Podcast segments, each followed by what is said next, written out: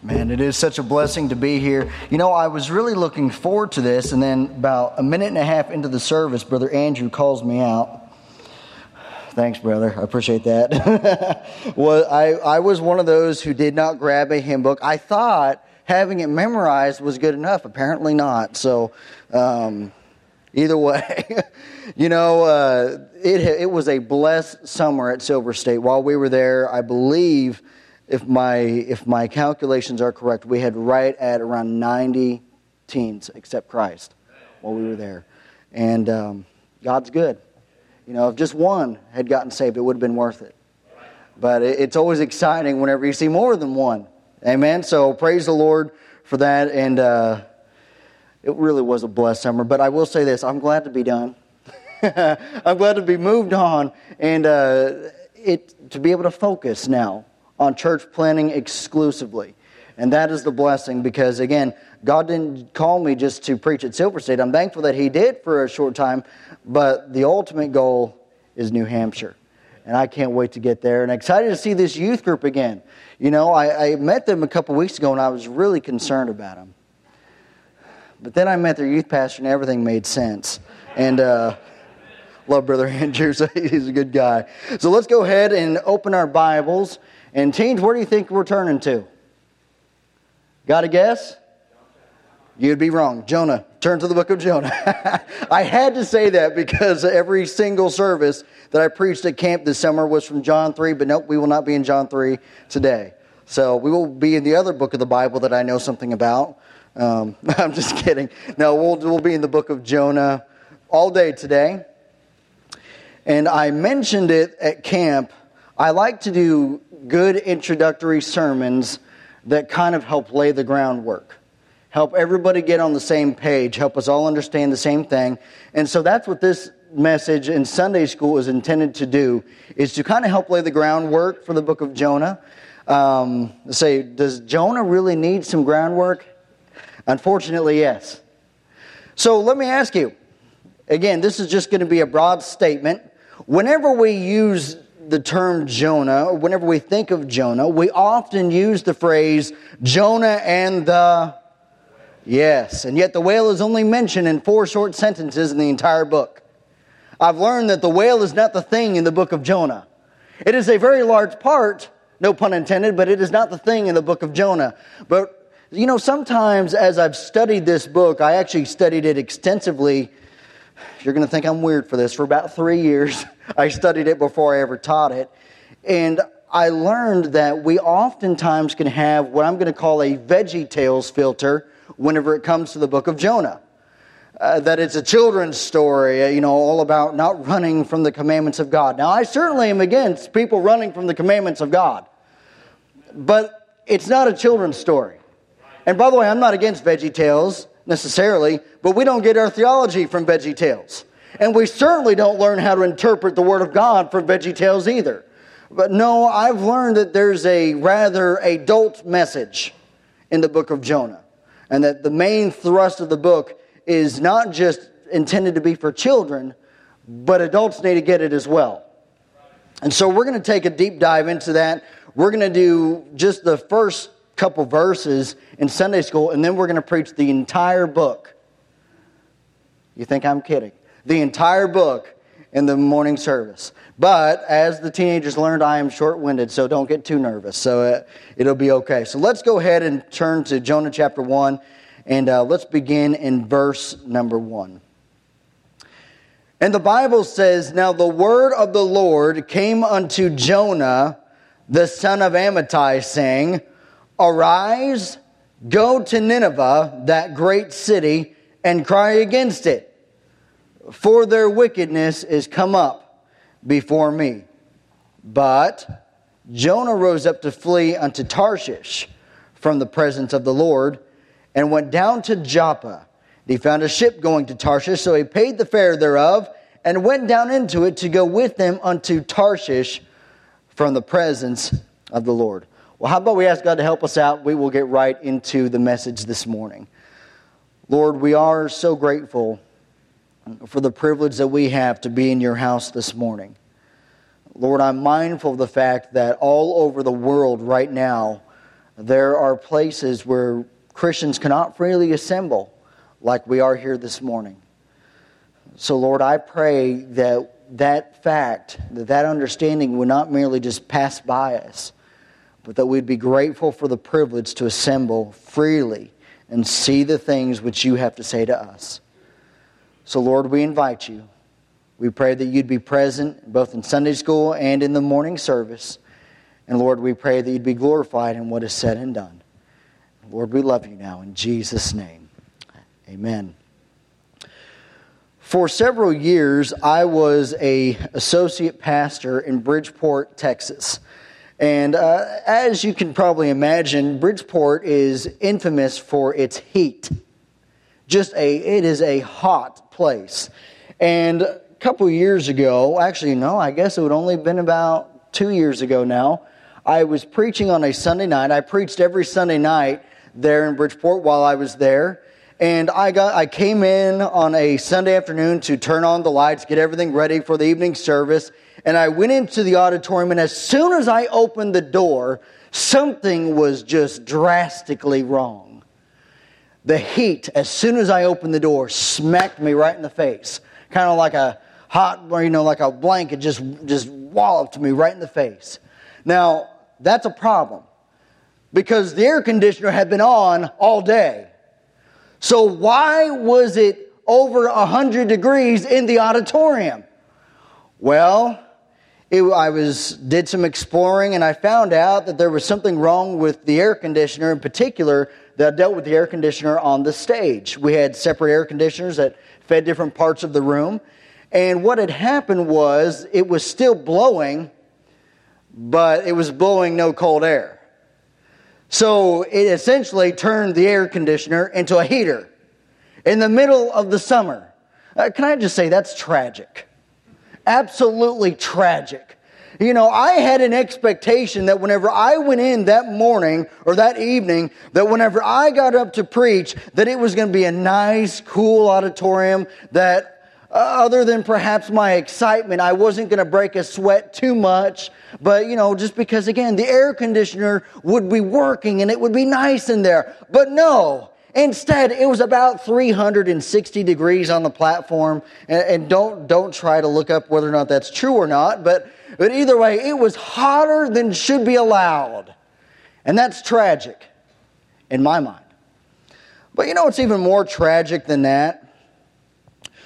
whenever a child of God who is saved by his grace, bought by his blood, blessed by his word, acts in a manner completely contrary to the standard that is placed on us by God's word. And unfortunately, that is exactly the story of Jonah. And so, as we get into the book of Jonah, we're going to find out that this man has a lot of expectation that's placed on him but he breaks all the expectations and he just tosses it to the side. But might I remind you that he's probably not alone in that? That there are expectations placed on us by God's word of how God expects us to behave, of how God expects us to act. And if we're not careful, we too can act in a manner completely contrary to the way that God intends for us to behave. And so, right at the beginning, in verses 1 and 2, there is an expectation of faithful obedience that is placed on Jonah. So they say, well, how do you see that? Well, first and foremost, let's just look at Jonah's name and even his lineage. Now, for whatever reason, I don't know why God orchestrated it this way, but the meaning of the name of the prophets in the minor prophets always contains a message of the theme of the book for whatever reason. So again, the book of Zechariah means Jehovah remembers. Guess what the theme of Zechariah is? A whole bunch of that.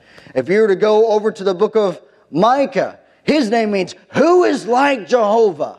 And a theme that's found all throughout the book of Micah is who is like Jehovah? So whenever we get to this book, it's no different. Again, I don't know why God orchestrated it to be that way, but God has his own purposes. But the name Jonah means dove. All right, now whenever we think of a dove, what is it that we think about? Well, it often, in our minds, we think have an image of peace or tranquility. Or perhaps also a symbol of the Holy Spirit. But then his father's name is also given. His father's name, Amittai, means faithfulness and truth. Well, that's quite a picture right there. So here he is. He's supposed to be a man of peace who's also the son of faithfulness and truth. Now, can I just say it this way? That's what every one of us ought to be characterized by. That we should be people of faithfulness and truth and be a people of peace, right? That would be, that's a good expectation, I would say. But even, we could even consider Jonah's previous work as a prophet. You see, this isn't the first time in the Bible that he's brought up. He's also brought up in the book of Second Kings in chapter number 14, where again, he's a prophet. Now, do we think that that should place a expectation the type of man that he should be? Absolutely.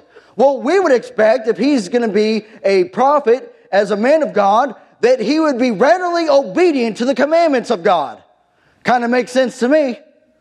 And that whenever God said, do this, he would do it without question. And by the way, we ought to be like that. That when God commands us to do something, that we should go and be faithful to do exactly what God commanded us to do. So there's some expectations placed on him. But not even just that, but even think about Israel's role as a witness to the nation. That brings an expectation because all the way back in the book of Genesis, God had told Abraham that through you, through Israel, the rest of the world is going to be blessed. That Israel was not intended to take the blessings of God and hoard it to themselves, but that they were supposed to be a light to the nations. And so, as God commands Jonah to go to Nineveh, which was not of Israel, well, we would expect, hey, God's promise, God's commands that there's supposed to be a light to the nations, that's taking place right here. So there's that expectation. But then let's get a little bit deeper on some things. Some of the details that are given about Nineveh and even the call of Jonah, that even brings an expectation. So I think we understand that whenever we read the Bible, we're reading somebody else's mail. Now, I'm not saying that the Bible is not written to us, but there was an original audience to it, wasn't there? And the people of Israel, as they would have read Jonah, there were some phrases that would stand out to them that quick because they would have known God's word. And so there's some details given that perhaps would have sparked their mind to other places in the Bible that say, oh, we've seen this before. We've seen God work like this before. That's going to bring an expectation. Say, well, what do you mean? Well, back in Genesis chapter number four, there's some phrases that sound kind of familiar. So in chapter, in verse number two of Jonah, it says, Arise, go to Nineveh, that great city, and cry against it, for their wickedness is come up before me. Again, we've seen almost every bit of that verse somewhere else in the Bible. Genesis 4, verse number 10, with Cain and Abel, God said, What hast thou done? The voice of thy brother's blood crieth unto me from the ground. Genesis chapter 6, verse 13, God said unto Noah, The end of all flesh is come before me. For the earth is filled with violence through them, and behold, I will destroy them with the earth. Or how about with Sodom and Gomorrah in Genesis 18? It says, And the Lord said, Because the cry of Sodom and Gomorrah is great, and because their sin is very grievous, I will go down and see whether they have done altogether according to the cry of it, which is come unto me, and if not, I will know.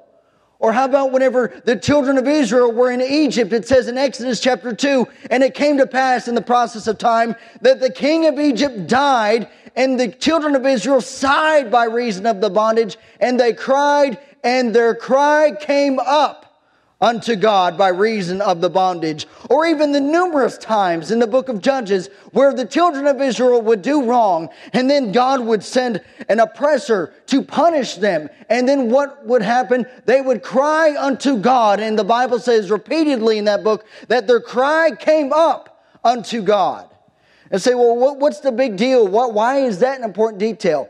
Because in each one of these stories that I just mentioned, God raises up a deliverer or an intercessor who will confront the evildoers and call them to repent or will plead with God on their behalf. Now, we could think of Moses. We could think of Abraham with Sodom and Gomorrah, how he was an intercessor for Sodom and Gomorrah. And how uh, whenever uh, God said that he was going to punish and destroy Sodom and Gomorrah, he said, Lord, will you spare the city if there are just but 50 righteous? And of course, we know it went all the way down to 10. But in each one of those stories, God raises up a man who will confront the evildoers, call them to repent, and perhaps even intercede on behalf of the wicked. So, in this story, I would say that's some expectations, wouldn't you? I mean, here he has the opportunity to be a leader like Abraham, like Moses, like one of the other great judges in the period of the judges. That that's the story that could be written about Jonah. But we find a very different narrative. A very different narrative. Because when we get to verse number three, it says, But Jonah rose up to flee unto Tarshish from the presence of the Lord and went down to Joppa and he found a ship going to Tarshish. So he paid the fare thereof and went down into it to go with them unto Tarshish from the presence of the Lord. In this verse, there are multiple mentions of how he ran from the presence of the Lord. So again, Jonah had the opportunity. He could have been like Moses. He could have been like Abraham. He could have been like Noah. He could have been like one of these great men in the Bible. But instead, he's going to be likened to somebody else because there's other people in the Bible that it also says they went out from the presence of the Lord. The Bible says Adam and Eve went out from the presence of the Lord. It also says in Genesis 4:16, and Cain went out from the presence of the Lord. That's what so it could have been so opposite. It could have been that he was this great leader, but instead of being likened to them, he's likened to Adam and Eve, the people who brought sin into the world, or Cain, the first murderer in the world. Instead, he's likened unto them. And as he broke these expectations, it leads to a backwards narrative. You see, some people have called the book of Jonah a living satire. Now, it's a satire in that everybody in the book does the exact opposite of what we think they should do. Everybody in the book. Without question, they, they behave opposite of what we think they should do. But it's living in the fact that it's a true story. It really happened. It really happened. But it leads to a backwards narrative. So again, God commanded Jonah to go to Nineveh, which could only be traveled to by going to the north and to the east where he was and could only be traveled to by land. But no, whereas he went, he went to the south and to the west and went down to a port on the sea, got on a boat, going to Tarshish, which was going to the other end of the known world at that time. The complete opposite direction of what we think he should do and what God had commanded him to do. But as he runs away, there's even other details given about how whenever he went into the boat, again, uh, read it for, for sake of time. We're not going to take all the time to read it right now, but if you were to look at, read some of the verses, we find that he goes down into a boat and he goes to sleep. And then God, well, God sends a storm. And we know that then the, the mariners, they wake up Jonah and they say, Cry unto your God. But what was it that we found them doing while he was sleeping?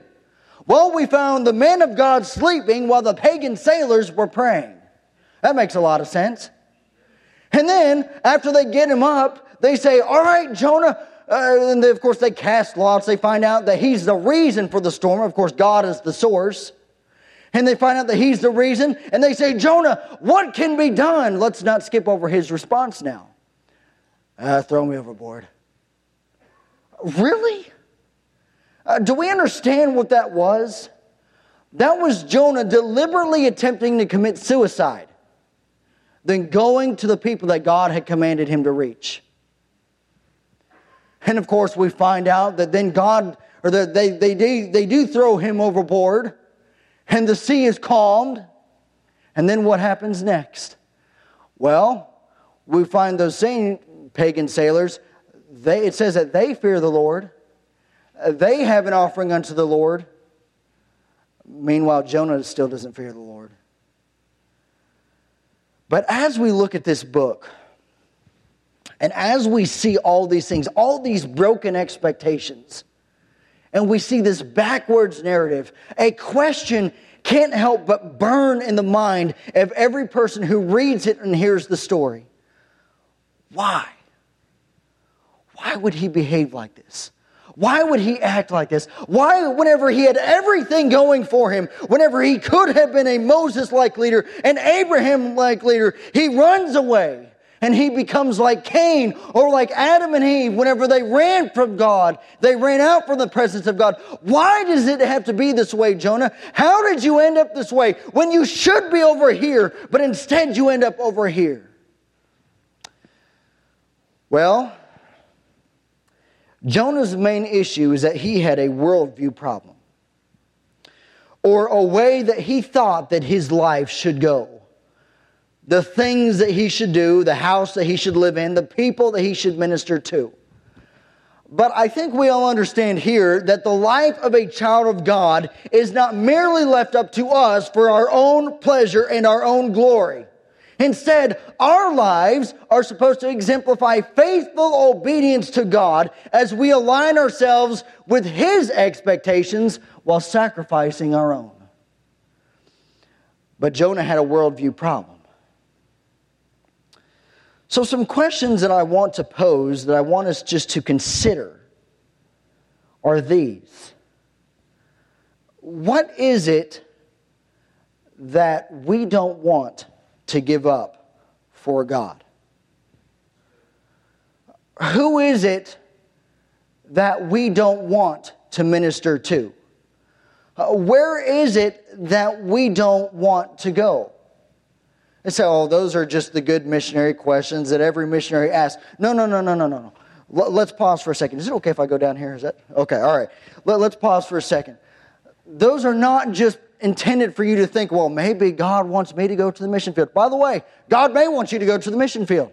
He may want you to be a church planter, but listen very carefully. Those questions are of the utmost relevance right here in St. Joseph. What is it right here in St. Joseph that we are not willing to give up for God? Who is it right here that we aren't willing to minister to?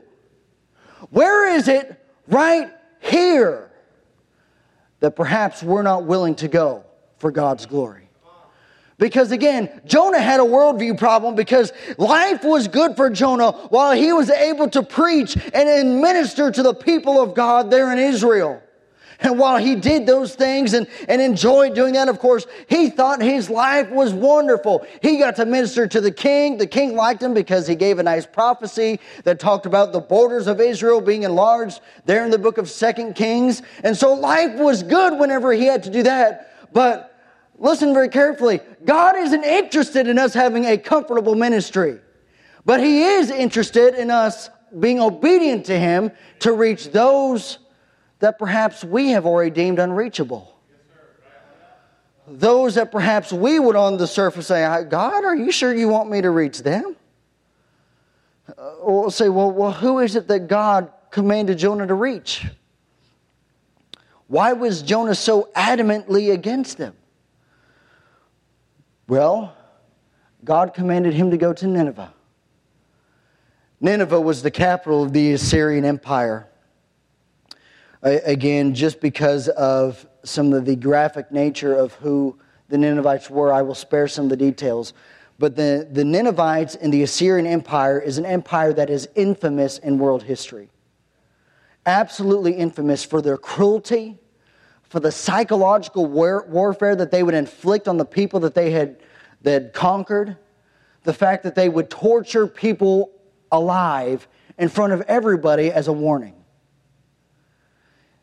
And of course, they had been the sworn enemies of Israel. And perhaps even Jonah himself had had family or friends or whoever it may be, or knew somebody, or perhaps somebody that he ministered to that had been hurt by the Ninevites. And so whenever God commanded Jonah to go, he said, God, I was comfortable right here. I was comfortable in my little bubble ministering to the people that enjoy hearing me every single day. But no, to go to them, to go to my sworn enemies, I don't know if I can do that, God. And so he runs from the presence of the Lord. But again, let's not think that Jonah is alone in that. That there are people that if God were to command us to minister to, that there's perhaps a group of people or an individual that would be like, I don't know about that, God. Are you sure you want me to reach them? Well, here's newsflash He has. He has commanded us to. And so let me pose the questions again. Who is it that we're not willing to minister to right here in St. Joseph? Where is it right here in St. Joseph that we're not willing to go? What is it right here that we're not willing to give up? Because if our lives are going to exemplify faithful obedience to God, the answers to those questions are of the utmost importance. Right. The absolute utmost importance. The town I'm going to is a very dark place. Again, the, the teenagers saw the video a couple weeks ago. It is a town where there is open witchcraft Every church in town, except for us, flies the pride flag. Every single church. Even beyond that, there is, and I'm, I'm just going to be transparent with you, as transparent as I can be. There is a massive homosexual population in Keene. Massive. Uh, I have seen statistics, again, I don't know how accurate it is, but I was also told, and then I saw it, that it's projected that up to 10% of the town is actually homosexual. Uh, that's massive. Uh, that's almost, on, that's, that's even higher than a lot of the cities in California. And, and I'll be honest with you, if there was one group of people that perhaps God's people struggle reaching the most, it would probably be that crowd. It would probably be that crowd. And, and can I be real honest with you? I'm not exempt from that. I'm not exempt from those feelings. And so, initial reaction whenever you see a town like that is like, well, they need the Lord, but I'll be excited for somebody else to go deal with them. But I don't really want to deal with it myself. But if God calls, and guess what? God has commanded. And guess what? Regardless of how much that makes us squirm, God loves every person. I, I say God loves every person. And God wants to show His grace to every person if they will simply repent. But how can they hear without the Word of God? And how can they hear without a preacher? I know there's a verse that says that. I'm not even going to try to quote it because my mind is mush right now in full transparency. But how can they hear without a preacher? But that's not just true of Keene, New Hampshire. That's true of St. Joseph, Missouri. So, who is it that we're not willing to reach? Where is it that we're not willing to go? What is it that we're not willing to give up? Because God's willing to save and God's willing to use if we're willing to go. So, I think perhaps the best thing that we can do before the morning service when we are going to get very specific in the morning service, very specific. I think the best thing that we can do right now is simply perhaps to, in our hearts, maybe after, after we dismiss, perhaps to maybe just bow our heads and say, Lord, where is it or who is it that I'm not willing to reach? Where is it that I'm not willing to go? What is it that I'm not willing to give up? And to get on our face before God and surrender that. Because do we understand that that is an obstacle that is in the way of God using us in the way that He intends for us to be used? So listen very carefully. I think that we all seriously need to just surrender before God and say, God, I'm going to give it all up to you. And God, wherever, whoever you want me to reach, whatever you want me to do, I'm willing to do it. Because we understand that our life isn't about our pleasure, but instead about His glory. Amen? And if we can get that, I think that we would have started correctly in understanding the book of Jonah. Now, again, in the next message, we are going to focus primarily on chapter 4. Whenever we get into chapter 4, chapter 4 is the filter, gives us the filter, or the glasses, if you will, and that the rest of the book of Jonah is to be interpreted through. If you understand Jonah chapter 4, you understand the, the rest of the book of Jonah. And so we're going to focus on that. We will briefly rehearse the rest of the book. And again, there might be some people that come in. I might mention some of the same things that we said here this morning. I might uh, just rehash some of it just real quick. But again, what is it that we're not willing to give up for God? What is it? Who is it that we're not willing to reach, minister to, and where is it that we're not willing to go?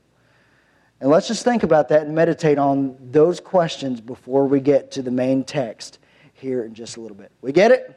All right, let's pray and then we will turn it back over to you, brother. Lord, we are again so grateful for your word. Lord, I'm thankful that your word meets us right where we're at. And Lord, sometimes whenever your word meets us right where we're at, it's not always an easy thing to hear. But Lord, I pray that you would help us now to analyze ourselves, to think about what is it that perhaps we've held back from you. Uh, perhaps the people that we aren't willing to, to reach, or what is it that is hindering uh, the, our ability to be fully used by you. And Lord, that we would surrender those things before you. And Lord, that we would get it right. And that from henceforth that our lives would exemplify faithful obedience as we bring glory to you with our lives. So, Lord, I pray that you'd bless now. I pray that you'd bless uh, the, the main preaching hour. I pray that you'd be glorified in it. In Jesus' name, amen.